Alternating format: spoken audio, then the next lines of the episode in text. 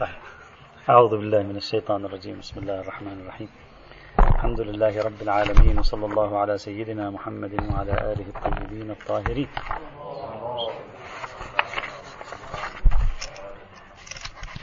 كنا نتكلم في المسكر غير الخمري أي في أنواع المسكرات غير المسكر المتخذ من العنب. وقلنا تارة نتكلم على مستوى تقرير القاعدة فيه وأخرى على مستوى الموارد والمفردات. أما على مستوى تقرير القاعدة فقلنا القاعدة المدعاة التي الآن نخضعها للبحث هي أن كل مسكر حرام. هذا كل ما فيه طاقة الإسكار فهو حرام مطلقا ولو قطرة واحدة. سكرت بالفعل أم لم تسكر؟ ولو لم يكن خمرا عنبيا. هذا هو الادعاء الآن. قلنا لإثبات هذا الادعاء يمكننا طرح جملة من المحاولات. المحاولة الأولى إدراج مطلق المسكر تحت عنوان الخمر. علقنا عليها. المحاولة الثانية استخدام قانون تنقيح المناط القطعي وإلغاء الخصوصية أيضا علقنا عليها في المقام. المحاولة الثالثة الرجوع إلى الروايات. عندما رجعنا إلى الروايات الموجودة في الكتب الحديثية وجدنا مجموعات من الروايات كلها تضيء على هذه النقطة أن كل مسكر ولو لم يكن خمريا عنبيا فهو حرام مطلقا سكرت بالفعل أم لم تسكر. المجموعة الأولى من الروايات هي التي تكلمنا عنها بالأمس النصوص. التي تحرم تعلن أن النبي هو الذي حرم كل مسكر وأن القرآن حرم الخمر. وقد ذكرنا هذه الروايات وبلغنا بها سبع روايات بعضها صحيح الإسناد بعضها آه، ضعيف الإسناد يعادض بعضها أو يعضد بعضها بعضا لإثبات فكرة أن كل مسكر حرام بالأمر النبوي وبالبت النبوي الذي أمضاه الله سبحانه وتعالى كما تقول الرواية بنفسها.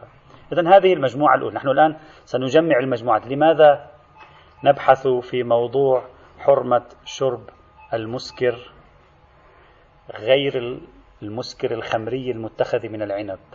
يعني أنواع المسكرات غير المتخذ من العنب. لماذا نبحثه اليوم؟ صحيح بالنسبة إليكم إخواني الأعزاء هذا الموضوع بديهي. لأن هذا من بديهيات الفقه الإمامي تقريبا. بل هو أيضا من بديهيات كثير من المذاهب الفقهية المتأخر. لكن هذا الموضوع اليوم صار موضوع آه، حساس في الساحة الإسلامية العامة. كثيرون اليوم يطرحون فكرة أن المسكرات التي لا تتخذ من العنب يجوز شربها بشرط أن لا يسكر الإنسان. الآن يوجد هذا القول. وهناك من يطرحه من بعض الباحثين ويحاول أن ينظر له. نحن مطالبون دائما أن يكون لنا حضور في هذه الأفكار الجديدة التي تطرح. حتى لو كان هذا الموضوع بنظركم على مستوى الفقه الكلاسيكي أو الفقه المدرسي هو بديهي. لكن بما أن القضية يعاد النظر فيها اليوم في بعض الأوساط وبعضهم يقول لا لا دليل على ذلك ويشكك ويرى أنه أول الكلام هذا الادعاء. إذا لا بد أن نبحث هذا الموضوع بجدية عالية. منها الموضوع محل ابتلاء منها الموضوع له آثار فقهية كثيرة جدا له آثار فقهية كثيرة ومنها أن الموضوع مثار نقاش الآن. فدائما الأولوية للموضوعات التي تحولت اليوم في القراءات الجديدة للدين إلى مثار نقاش سواء كنت توافق عليها أم كنت تختلف معها. فلا بد أن نبحث هذا لنرى ما هي النتيجة سنرى أن النتيجة هي لصالح تحريم كل مسكر على الإطلاق سكرت بشربه أم لم تسكر. إذا هذه المجموعة الأولى التي تكلمنا عنها تساعد على إثبات قاعدة تحريم كل مسكر. المجموعة الثانية سأضعها تحت عنوان النصوص التي تعلن أن كل مسكر حرام. المجموعة الأولى ماذا كانت؟ النصوص التي تعلن أن النبي أعلن تحريم المسكر في مقابل القرآن الذي أعلن تحريم الخمر. الآن لسان المجموعة الثانية هكذا. النصوص التي تعلن كل مسكر حرام. موجبة كلية. كل مسكر فهي بإطلاقها وعمومها تشمل مطلق أنواع المسكرات. وكلمة المسكر بالتأكيد تشمل الخمر غير العنبي بعد ما في كلمة خمر هنا تشمل بالتأكيد الخمر غير العنبي فتكون دالتان. أهم الروايات هنا نعرضها هي الرواية الأولى خبر الوشاء. عن الإمام الرضا عليه السلام قال كل مسكر حرام وكل خمر حرام والفقاع حرام. رواية واضحة الدلالة ممتازة على موجبة كلية أن كل مسكر محرم. الرواية الثانية خبر كليب الصيداوي. قال سمعت أبا عبد الله عليه السلام يقول خطب رسول الله صلى الله عليه وعلى آله وسلم فقال في خطبته كل مسكر حرام. دلالة أيضا واضحة ممتازة. سمي هذا المسكر خمرا أم لم يسمى خمرا؟ الرواية الثالثة خبر عطاء بن يسار عن أبي جعفر عليه السلام قال قال رسول الله صلى الله عليه وعلى آله وسلم كل مسكر حرام وكل مسكر خمر. هذه الرواية أيضا هم دلالتها تامة وإن كانت هذه الرواية ضعيفة بعبد الرحمن بن زيد بن أسلم فهو مضعف عبد الرحمن بن زيد بن أسلم. الرواية الرابعة صحيحة معاوية بن وهب قال قلت لأبي عبد الله عليه السلام إن رجلا من بني عمي وهو رجل من صلحاء مواليك أمرني أن أسألك عن النبيذ فأصفه لك. سابقا شرحنا ما معنى النبيذ حتى لا يروح في بالنا كلمة النبيذ اليوم بالتداول العربي تنصرف إلى شيء هو في الحقيقة الخمر العنبي. نحن الآن العرب اليوم يقول لك هذا نبيذ المقصود الخمر العنبي عادة. لكن عندما تطلق النبيذ هناك لا يقصد منها الخمر العنبي. النبيذ هي المياه التي يوضع فيها التمر أو الزبيب أو ما شابه ذلك مما فيه مواد سكرية. وبفعل الحرارة تتفاعل كيميائيا فيحدث فيها نسبة كحولية. وعادة في هذا شيء سنطرحه لاحقا النبيذ وأمثال قوة الإسكار فيه ليست مثل الخمر العنب. الخمر العنب الشديد الإسكار بالنسبة إليهم. اليوم أنت بإمكانك كيميائيا أن تصنع مادة مسكرة أقوى من الخمر العنب في الإسكار. لكن هذا لم يكن متوفرا لهم من قبل. من قبل الأنبذة وما شابه ذلك عادة تسكر لكن عادة ليست من ذاك الإسكار الذي يكون في الخمر العنبي المعتق بنفسه المتفاعل عادة. فلذلك صار جدل حولها. قوة يعني هذا حرام. وذاك مسكر نعرف الخمر مسكر شديد. هذا مسكر يعني على ولذلك كانوا يزهدون أيضا في الفقاع.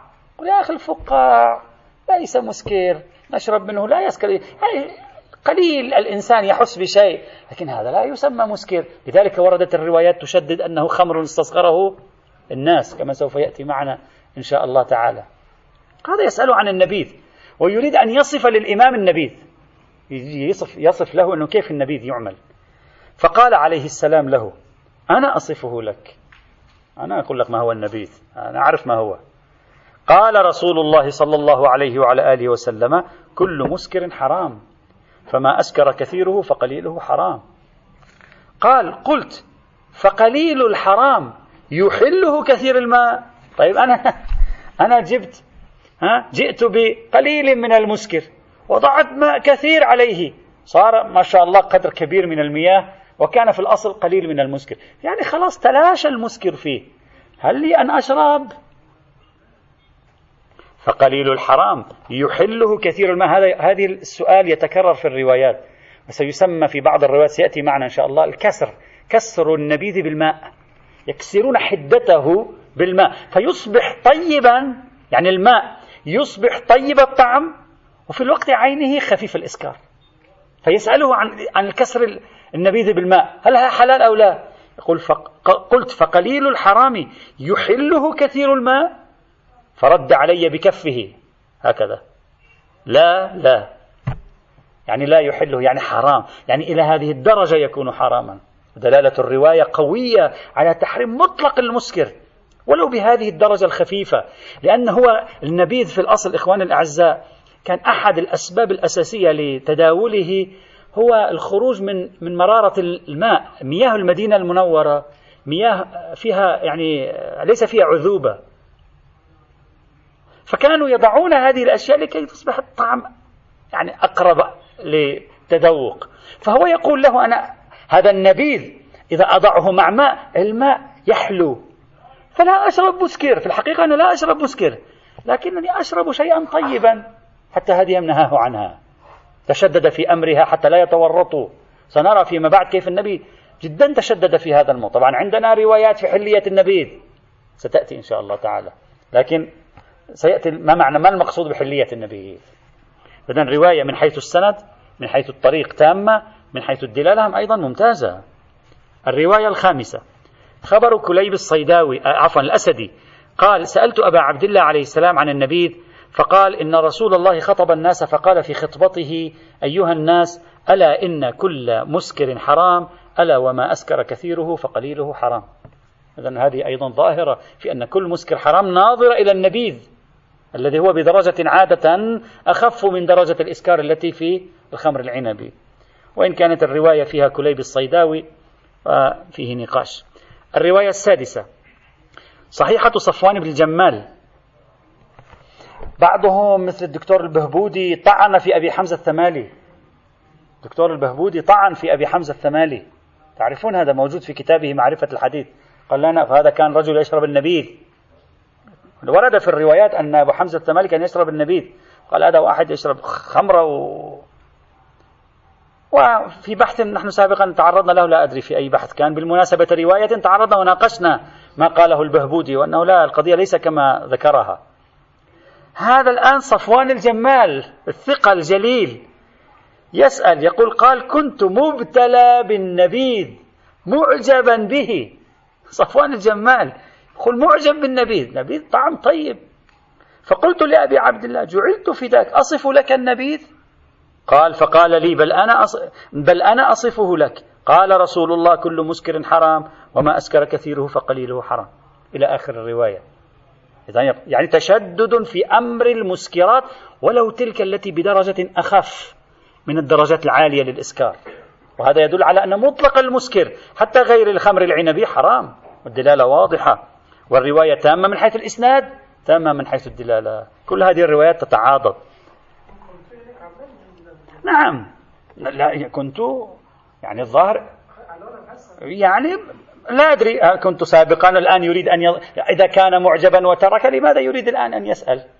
ربما كان يسأل الآن ما كانت ما كان قد وصله خبر التحريم لأن قضية تحريم النبيذ في القرن الثاني الهجري لم تكن واضحة بهذا الحجم الذي أنت تعرفه اليوم.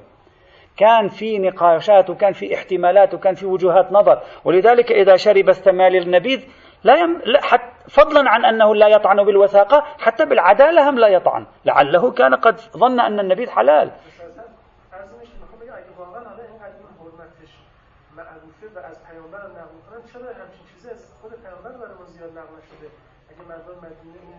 آه نعم. أهل المدينة هذه الروايات أكثرها عن النبي. والروايات المجموعة الأولى هم كثير منها عن أكثرها جميعها عن النبي أصلا أن النبي هو الذي حرم. لكن مع ذلك طرحت فكرة في القرن الثاني. اعتمادا على ماذا؟ اعتمادا على بعض الأحناف لأنهم ما كانوا يعتمدون الحديث. فنظروا بشكل أساسي إلى الآية. كما مر معنا في درس الأصول قبل قليل. الآن سنتكلم الآن سنشير إلى مصادر أهل السنة. الإمام الصادق الإمام الصادق عليه السلام. نعم. الرواية السابعة معتبرة سماعة. قال سألته عن التمر والزبيب يطبخان للنبيذ. أطبخه لكي أعمل منه نبيذ. فقال لا. وقال كل مسكر حرام. وقال قال رسول الله كل ما أسكر كثيره فقليله حرام. أيضا رواية أخرى هي خبر الفضيل بن يسار وهو أيضا خبر معتبر على المشهور أيضا. قال ابتدأني أبو عبد الله عليه السلام يوما من غير أن أسأله. فقال قال رسول الله كل مسكر حرام. قال قلت أصلحك الله كله حرام. حرام مستثقل. فضيل بن يسار أيضا يعني قال لك مشيها يعني إذا هل يمكن نمررها أو لا؟ فقال نعم الجرعة منه حرام. هذه دلالتها ممتازة. الجرعة لا تسكر عادة من النبيذ. إذا هذا معناه تحريم المسكر ولو لم يتحقق السكر الفعلي. وهذا هو مطلوبنا هنا. دلالة ممتازة في هذه الرواية أيضا. مثل هذه الروايات روايات كثيرة أيضا في المصادر الشيعية. أنا فقط أذكر أسماء الروايات. خبر عبد الرحمن بن الحجاج. هذا معتبر عند المشهور رواه الكليني في الكافي. خبر حنان بن سدير أيضا معتبر عند المشهور رواه الكليني في الكافي. خبر يزيد بن خليفة وإن كان يزيد بن خليفة فيه نقاش. صحيحة حنان بن سدير أيضا أيضا رواه الكافي. خبر عبد الله بن حماد أيضا رواه الكافي. صحيحة محمد بن مسلم أيضا رواها الكافي والتهذيب. خبر وصية النبي لعلي هذه التي في كتاب من لا يحضر الفقيه وهي ضعيفة الإسناد جدا. مرسل الدعائم عن الإمام الباقر في كتاب دعائم الإسلام. رسالة الرضا عليه السلام للمأمون مرت معنا سابقا. صحيحة أبي الصباح الكناني أيضا تدل على ذلك وقد رواها الكافي أيضا. ثمان عشرة رواية شيعية إمامية تدل على جملة كل مسكر حرام. ثمانية عشر رواية في هذا. والملفت أن أغلب هذه الروايات تنسب هذه الجملة أيضا إلى شخص النبي. وهذا يؤكد ما قالته المجموعة الأولى. هي ثمان روايات كانت التي قالت إن تحريم المسكر تحريم نبوي. فإذا تتعاضد المجموعة الأولى مع المجموعة الثانية ويثبتان تحريم كل مسكر في مثل هذه الحال. والأقوى من ذلك أيضا يعني ما يعزز الأمر قوة ويزيده قوة. أن هذه الجملة أي جملة كل مسكر حرام فيما روي عن النبي موجودة في مصادر أهل السنة وبكثرة وبروايات متعددة. فقط أذكر أسماء الروايات. بعض الروايات. خبر أبي وهب الجيشاني. خبر ابن عباس الذي رواه مسند أحمد. خبر ابن عمر الذي روي في عدة مصادر أساسية عندهم. خبر سالم بن عبد الله الذي رواه أحمد. خبر عمرو بن شعيب عن أبيه عن جده. رواه أحمد. خبر أبي هريرة. رواه أحمد وابن ماجه. خبر جابر بن جابر بن عبد الله الأنصاري. ورد في صحيح مسلم. خبر أبي موسى الأشعري. ورد في كتب كثيرة. صحيح مسلم وصحيح البخاري وأحمد والدارمي وابن داود أبو داود كلهم. خبر عائشة. ورد في سنن أبي داود وابن ماجه ومسند أحمد. خبر ميمونة زوجة النبي. أما أيضا ورد في مسند أحمد. خبر عمر بن الخطاب ورد في سنن ابن ماجه. خبر عبد الله بن مسعود ورد في سنن ابن ماجه. خبر معاوية بن أبي سفيان وخبر النعمان بن بشير. إلى غير ذلك من الأخبار التي قد تجدها. حتى في حتى أن المحدثين السنة أفردوا باب باب كل مسكر حرام. ووضعوا فيه هذه الروايات. وقد تجد راويا واحدا نحن ذكرنا اسمه لديه أربع خمس روايات هم أيضا في هذا الموضوع. وبذلك بجمع الروايات السنية في هذه المجموعة فقط إلى الروايات الشيعية. في هذه المجموعة فقط يثبت عندنا ثلاثين رواية أغلبيتها الساحقة مروية عن رسول الله صلى الله عليه وعلى آله وسلم تثبت حرمة كل مسكر كثيرة العدد متنوعة المصادر متعددة الانتماء المذهبي وبينها ما هو صحيح السند معتبر سواء عند الشيعة أم عند السنة. وتعتضد هذه المجموعة بالتي قبلها وتعضدها وبالتالي يتقوى احتمال أن كل مسكر حرام هي عبارة عن قضية ثابتة في هذا المجال. هذه إذن المجموعة الثانية. كم رواية صار عندنا الآن؟ ثلاثين رواية معتبر يعني رقم معتبر في هذا السياق والمجموعة الأولى. المجموعة الثالثة. هذه المجموعة الثالثة هي عبارة عن مجموعة من النصوص. ماذا تقول؟ تقول كل مسكر خمر. هذا هو لسانها هكذا. كل نحن نريد أن نأخذ هذا اللسان منها. كل مسكر خمر. هذا اللسان يحتمل احتمالين وهذا الاحتمالين طرحناهم في البحث القرآني أيضا. يحتمل أنه جملة خبرية يعني يخبر أن كل مسكر هو خمر. وهذا أن يثبت الأمر لأن الخمر حرم في القرآن وهذا يخبر أن كل مسكر هو خمر فإذا كل مسكر سيكون محرم في القرآن. هذا احتمال. الاحتمال الثاني وهو الأقوى والمنسجم مع المجموعة الأولى أن يكون هذا اللسان لسان تنزيلي. يعني ما معنى لسان تنزيلي؟ يعني المسكر ليس خمرا ليس كل مسكر خمر بعض المسكر خمر. لكن يريد أن يقول كل مسكر خمر يعني كل مسكر منزل منزلة الخمر. لماذا نقول لسان تنزيلي؟ لسببين. السبب الأول أن المجموعة الأولى تقول بأن النبي هو الذي حرم المسكر. فلو كان كل مسكر خمر جملة خبرية. لكان معنى ذلك أن القرآن هو الذي حرم كل مسكر. فبالجمع بين هذه المجموعة والمجموعة الأولى نحمل هذه المجموعة على أنها في مقام التنزيل لا في مقام الإخبار. هذا أولا. ثانيا النبي أغلب هذه الروايات نبوية. ما هو الوجه في أن يقوم النبي في مجتمع عربي أصيل ثم يقول لهم كل مسكر خمر؟ ما هم يعرفون ما معنى الخمر. لا يوجد احتمال أن النبي يريد أن يوضح لهم أن كلمة الخمر تنطبق على كل مسكر هم يعرفون اللغة العربية. ليس مثل الإمام الصادق يمكن في أزمنة لاحقة آه، اجتمع العرب مع غير العرب ربما يصبح الأمر مثار سؤال. إذا حملناها على التنزيل إذا حملناها على, التن... على إذا حملناها على الإخبار سيصبح العرب يفهمون من كلمة الخمر النبيذ أيضا. بينما إذا ح... فما الداعي لأن يأتي النبي ويقول كل كل مسكر خمر؟ ليس لها معنى.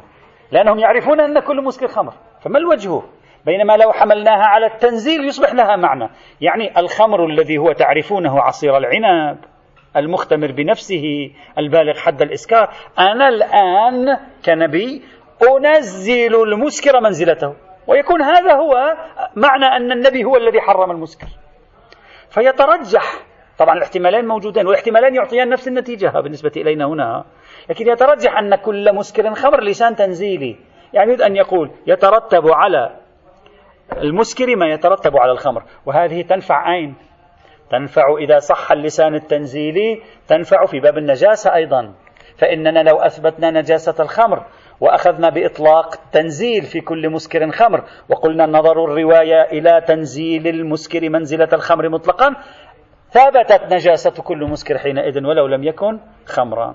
أما لو قلنا نظر التنزيل إلى التناول والشرب فنقول التنزيل بلحاظ حرمة الشرب لا بلحاظ النجاسة.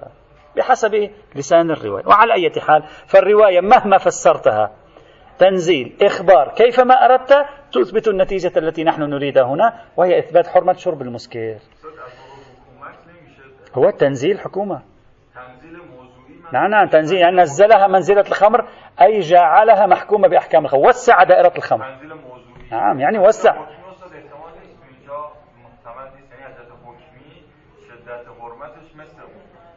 لا فرق. المهم أن النتيجة واحدة.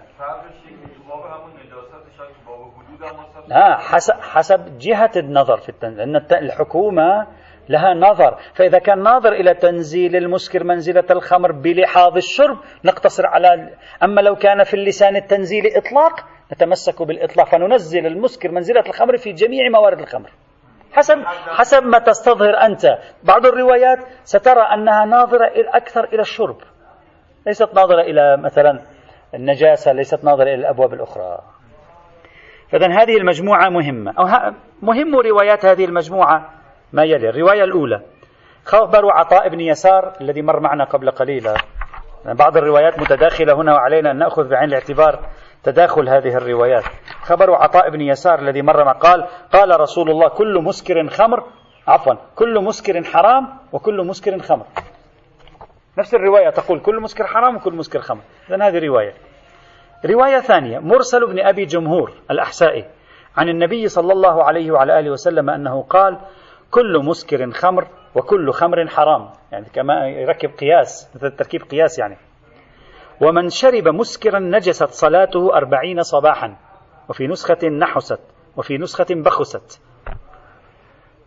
أنت بعد خلي خيالك يروح إلى آه، آه، موضوع نسخ واحتماليات النسخ.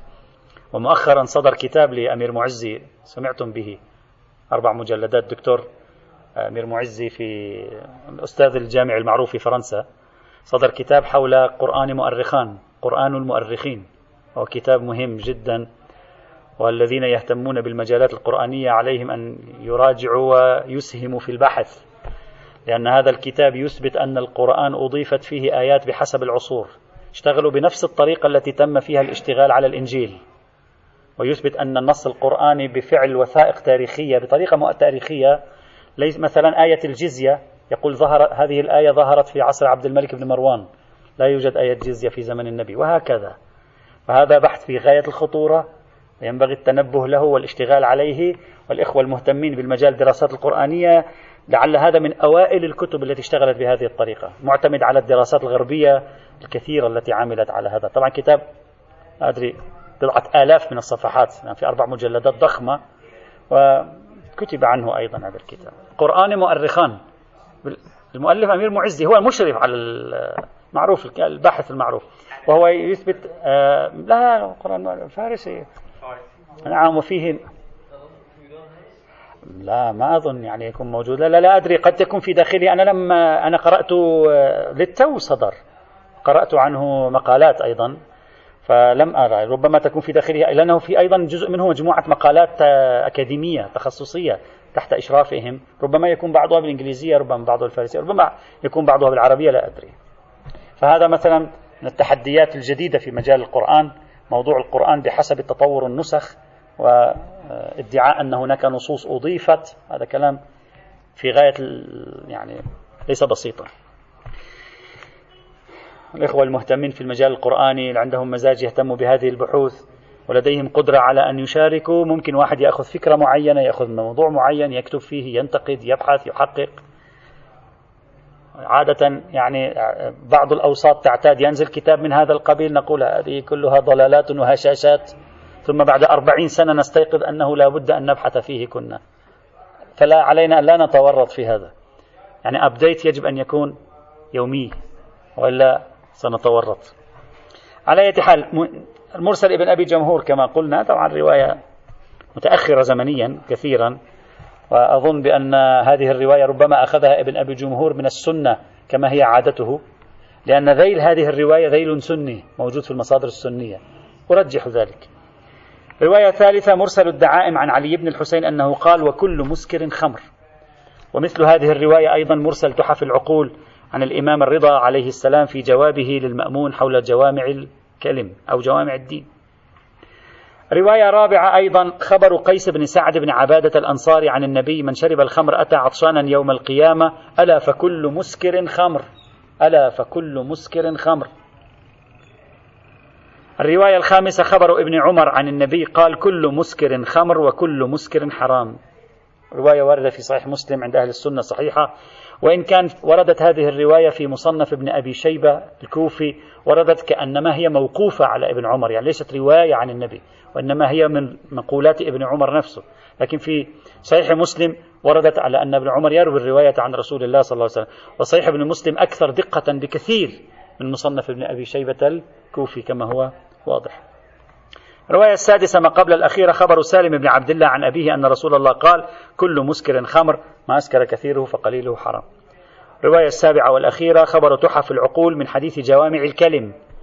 عن الإمام الرضا عليه السلام قال كل وكل مسكر خمر. إذا هذه المجموعة كما قلنا متداولة في طرق الفريقين. متعددة تبلغ سبع روايات. سواء حملناها على الإخبار أم حملناها على الإنشاء فهي مفيدة تعطي نفس النتيجة. تتعاضد مع المجموعات السابقة. وإن كان أغلب روايات هذه المجموعة ضعيفة أغلبها ضعيفة بعكس الروايات السابقة. حتى الآن بضم المجموعات الثلاث إلى بعضها صار عندنا ما يزيد عن أربعين رواية. نريد نصل إلى تواتر حتى يكون الأمر محسوما. المجموعة الرابعة. طبعا هذه استقصاؤها شيء متعبها. استقصاء جميع هذه الروايات بألسنة مختلفة في الأبواب المختلفة. هم يحتاج إلى تتبع كثير لكنه ضروري في رأيي. المجموعة الرابعة ما ورد بلسان هذا مهم جدا. ما أسكر كثيره فقليله حرام. يعني أي مادة إذا شربت منها كثير تسكر فالشرب القليل منها يكون حينئذ محرما. وهذا هو ما يريده القائل بحرمة كل مسكر بعينه لا حرمة السكر حرمة كل مسكر بعينه. مقتضى إطلاق هذه الروايات الشمول للخمر العنبي وغير العنبي. مهم هذه الروايات سأذكر مثلا يوجد صيحة معاوية بن وهب مرت معنا في المجموعة الثانية خبر كليب الأسدي مر معنا. صيحة صفوان جمال قبل قليل مرت معنا. معتبرة السماعة مرت معنا قبل قليل. هذه متكررة بين المجموعتين لا نريد أن نعيدها. نذهب مباشرة إلى الرواية الخامسة. خبر عبد الرحمن بن الحجاج وهو خبر معتبر الإسناد أيضا. يقول استأذنت لبعض أصحابنا على أبي عبد الله فسأله عن النبيذ فقال حلال. آه خلي هذه في بالك بعدين سنفهم. كيف بعض الروايات تقول النبيذ حلال؟ كيف بعض الروايات تقول النبيذ حلال؟ هذه مشكلة الآن. بعدين قابلة للحل يعني سيأتي بحثها إن شاء الله. فقال أصلحك الله إنما سألتك عن النبيذ الذي يجعل فيه العكر. العكر هو الماء الزيت عندما تضع هذا زيت الزيتون. اللي يشوفوا زيت الزيتون خاصة زيت الزيتون الأصلي عندما تضعه في آه، مكان يرسو منه هذه ما يذخر من الدسم من دسومة الزيت. يكون شيء يسمونه العكر. أنت إذا تضع زيت الزيتون في جرة تضعه في دبة كبيرة ثم تتركه الرسوبات التي تنزل ينزل منه شيء. هذا الذي ينزل من رسوبات الزيتون يؤتى به يوضع في النبيذ. يخلط يشتد ترتفع فيه قوة الإسكار. هو لما قال له النبيذ قال لا مشكلة. ماذا قصد من لا مشكلة الإمام؟ قصد أنك إذا جئت بالقربة اللي هي ماء قليل في البيت وضعنا تمر فيها أو زبيب نشربها يصبح طعم الماء جيدا. عادة قربة الماء كم تحتاج من الوقت في البيت؟ يوم. يومين تنتهي. يشربونها. الناس تشرب في البيت. فتضع مك أيضا ماء آخر هم أيضا يوم يومين تشرب. لا يحدث تأكسد. تفاعل كيميائي يوجب الإسكار. فقال له النبيذ حلال. لكن ذاك كان منتبها ماذا يقول؟ قال له أنا ما أقصد ذاك ذاك ما مشكلة ذاك يطيب الطعم. أقصد من النبيذ ذاك الذي يوضع فيه العكر أي ذاك الذي يعني يهتم لأمره بحيث يبلغ حد الإسكار. نعم وتضع فيه مواد. هذه كلها تجعل هناك تفاعلات كيميائية. فقال أصلحك الله إنما سألتك عن النبيذ الذي يجعل فيه العكر. فقال فيغلي حتى يسكر. يغلي ليس تحت الماء يعني يتفاعل. لأن هذه المواد سيأتي معنا إن شاء الله في بحث الفقاع بعض المواد حتى لو تضعها على النار عندما تتركها تغلي. ما معنى تغلي؟ تخرج الفقاقيع. يبدأ يفعل ذلك. هذا يسميه الغليان. فتتفاعل فيغلي. إذا معناه هذا بلغ مرحلة خطرة من التفاعل الكيميائي. فقال أبو عبد الله قال رسول الله كل مسكر حرام. هنا الآن الإمام غير الجواب تبعا لتغير الموضوع. فقال الرجل أصلحك الله فإن من عندنا بالعراق يقولون إن رسول الله صلى الله عليه وعلى آله وسلم إنما عنا بذلك القدح الذي يسكر. ها. النبي ماذا قال؟ قال كل مسكر حرام. لابد أن نفهم نحن الآن ماذا نفهم من كلمة كل مسكر حرام؟ يعني المسكر حرام هو هذا مسكر فلا يجوز شربه. مثل كل نجز حرام شربه. خلاص حرام.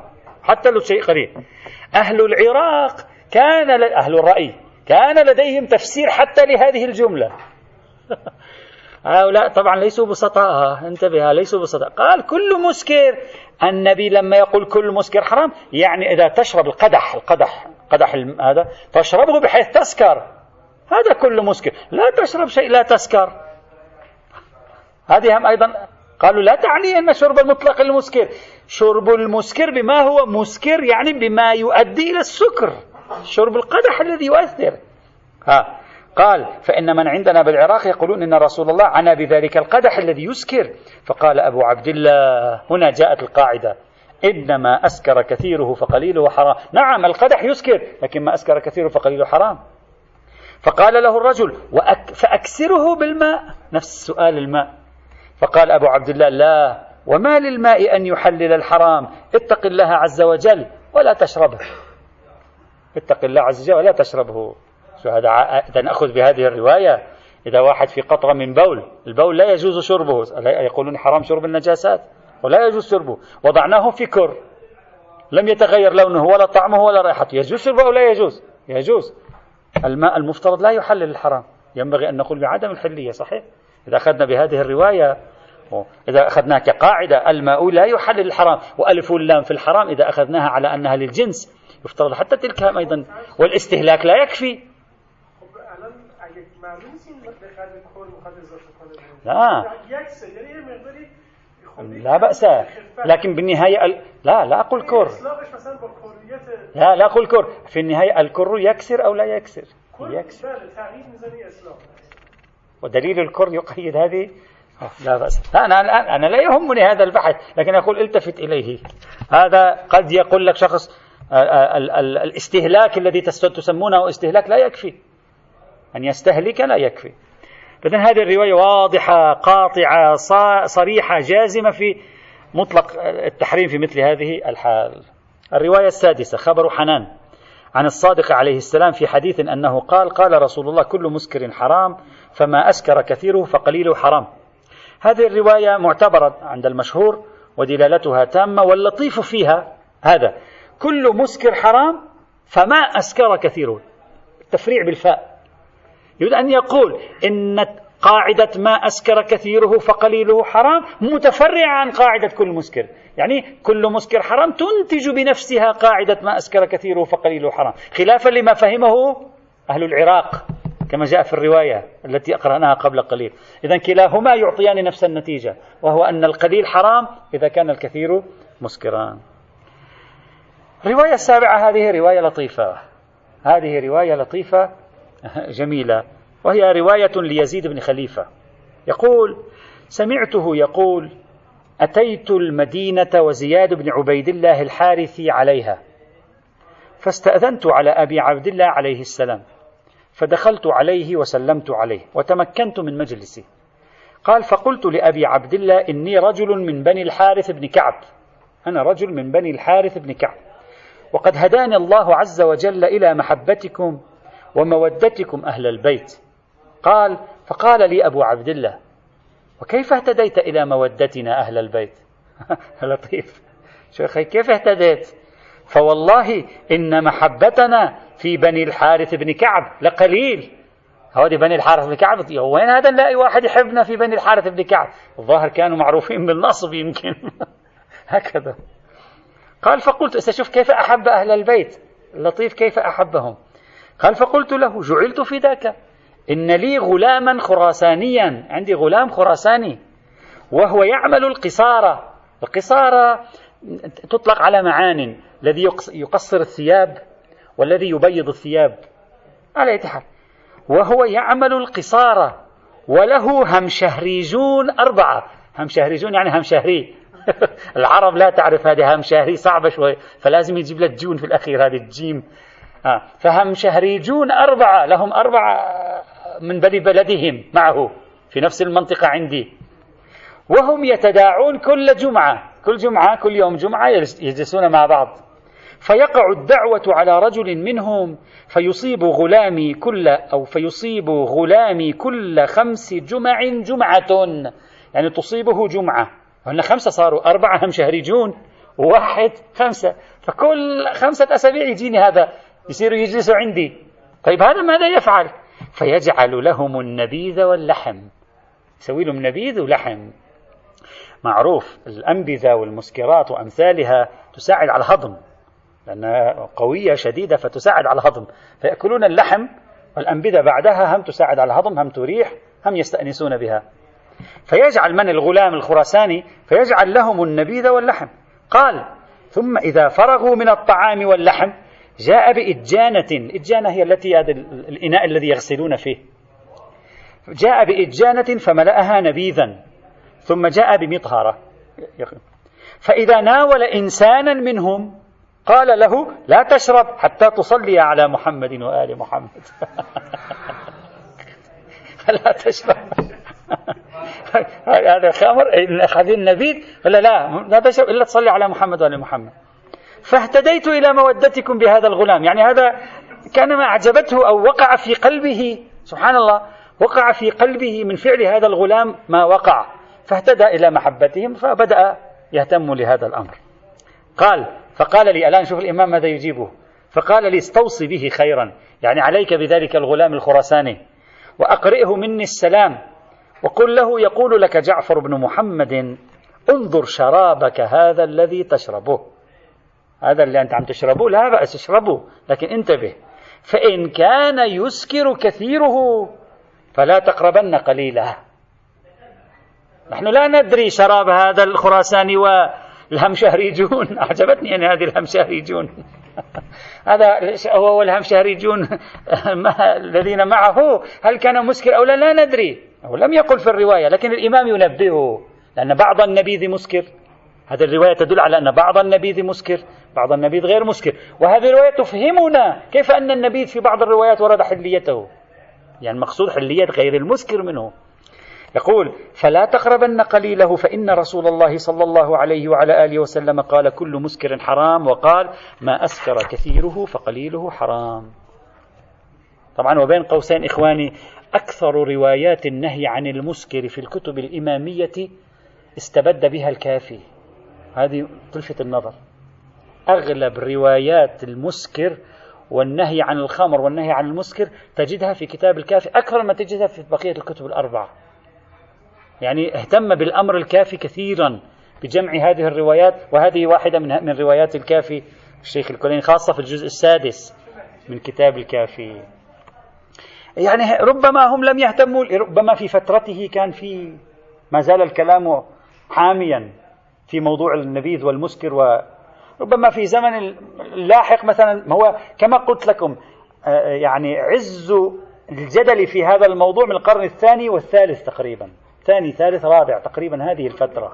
آه. فلعل الكليني كان من أواخر هذه الفترة يمكن اهتم بهذه النصوص. ربما بعد ذلك هذا الموضوع مثلا لم يعد محلا للجدل. بينما وجدنا الصدوق ومن بعده اهتموا أكثر بماذا؟ بالفقاع. بل ألفوا رسائل مستقلة في الفقاع وهذا يعطيك مؤشر. تحولات الموضوع كيف أخذت عبر التاريخ عادة. فالرواية هذه جميلة لطيفة. هي وهم بشهريجونها أيضا. الرواية الثامنة. العرب عندما يعربون كلمة لهم طرائق في التعريب أيضا. فلسانهم لا يقبل أي كلمة فيقومون بتحويلها. لا أدري هل هم شهريجون هل هذه الكلمة بأصلها هم فارسي؟ ربما الفارسية القديمة كان فيها كذا. أدري لا أعرف. آه, آه ربما هكذا. أضافوها مثلا. واستخدموها جيم مثلا.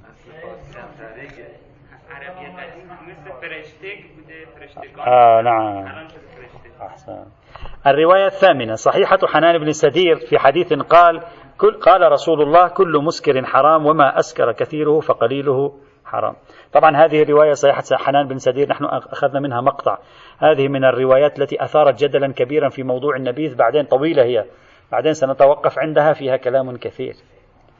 أيضا الرواية التاسعة خبر جراح المدائني قال عن أبي عبد الله أنه منع مما يسكر من الشراب كله ومنع النقير ونبيذ الدباء. بعدين سنتكلم عن النقير والدباء هذه كلها مرتبطة ببحث النبيذ. أنواع من الأواني التي كانوا يضعون فيها النبيذ حتى يختمر ويختلف أحجامها.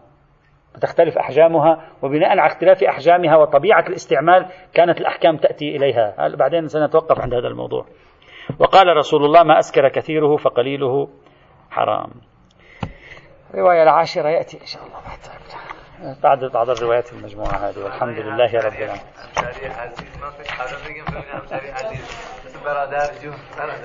آه ربما ربما.